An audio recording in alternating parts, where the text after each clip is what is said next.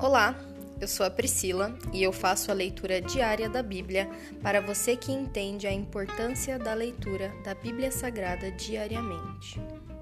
Que Deus esteja com todos.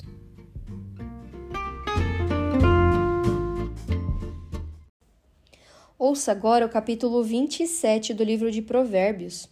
Não conte vantagem a respeito do futuro, pois você não sabe o que o amanhã trará.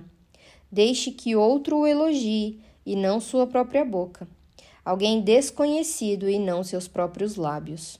A pedra é pesada e a areia também, mas pesa ainda mais o ressentimento causado pelo insensato. A ira é cruel e a fúria como a inundação, mas a inveja é ainda mais perigosa. A repreensão franca é melhor que o amor escondido. As feridas feitas por um amigo sincero são melhores que os beijos de um inimigo. Quem está satisfeito recusa o mel, mas para o faminto até o alimento amargo é doce. Quem anda distante de casa é como pássaro longe do ninho. O conselho sincero de um amigo é agradável como perfume e incenso. Jamais abandone um amigo, nem o seu, nem o de seu pai. Quando vier a calamidade, não peça ajuda a seu irmão. É melhor recorrer a um vizinho próximo que a um irmão distante.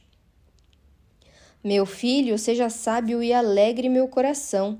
Então poderei responder aos que me criticam. O prudente antevê o perigo e toma precauções. O ingênuo avança cegas e sofre as consequências.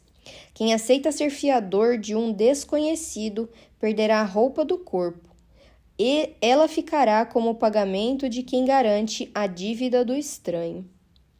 A saudação ruidosa, logo cedo, será recebida como maldição. A esposa briguenta é irritante como a goteira num dia de chuva.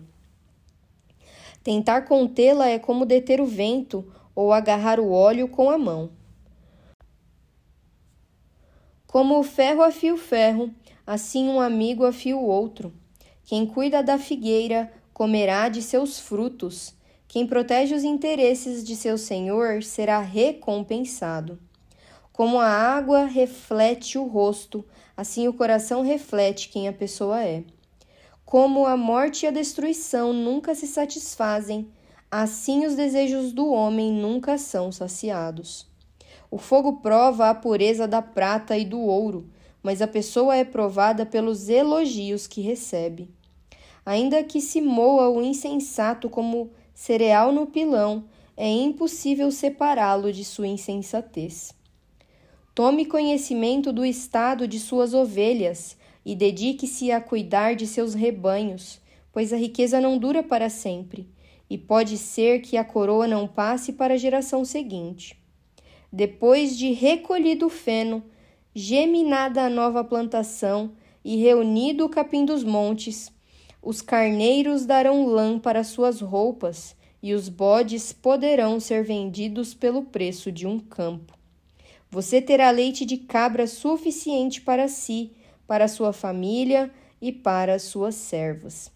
Se encerra aqui o capítulo 27 do livro de Provérbios.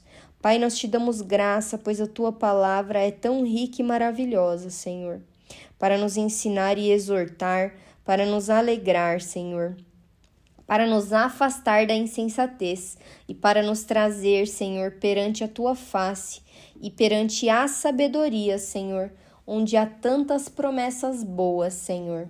Que nós possamos estar perante a tua face, perante a tua presença, aos teus pés constantemente, Senhor, reconhecendo o quanto humilde nós pre precisamos ser, quanto o quanto nós precisamos matar o nosso orgulho, a nossa carne. Nós te pedimos, Senhor, reconhece, Senhor, em nós nos exorta, Senhor, o mais profundo do nosso coração e ajuda-nos, Senhor, a transformarmos, Senhor, como o caráter do seu Filho Jesus.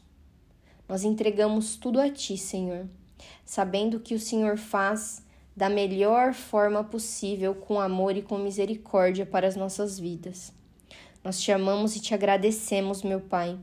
Nós lutaremos firmemente, fortemente, até o último dia, pois a, a batalha já está ganha, a vitória já está alcançada, Senhor, pelas tuas mãos, não pelas nossas. Nós te amamos, te agradecemos e te louvamos. Em nome de Jesus, amém.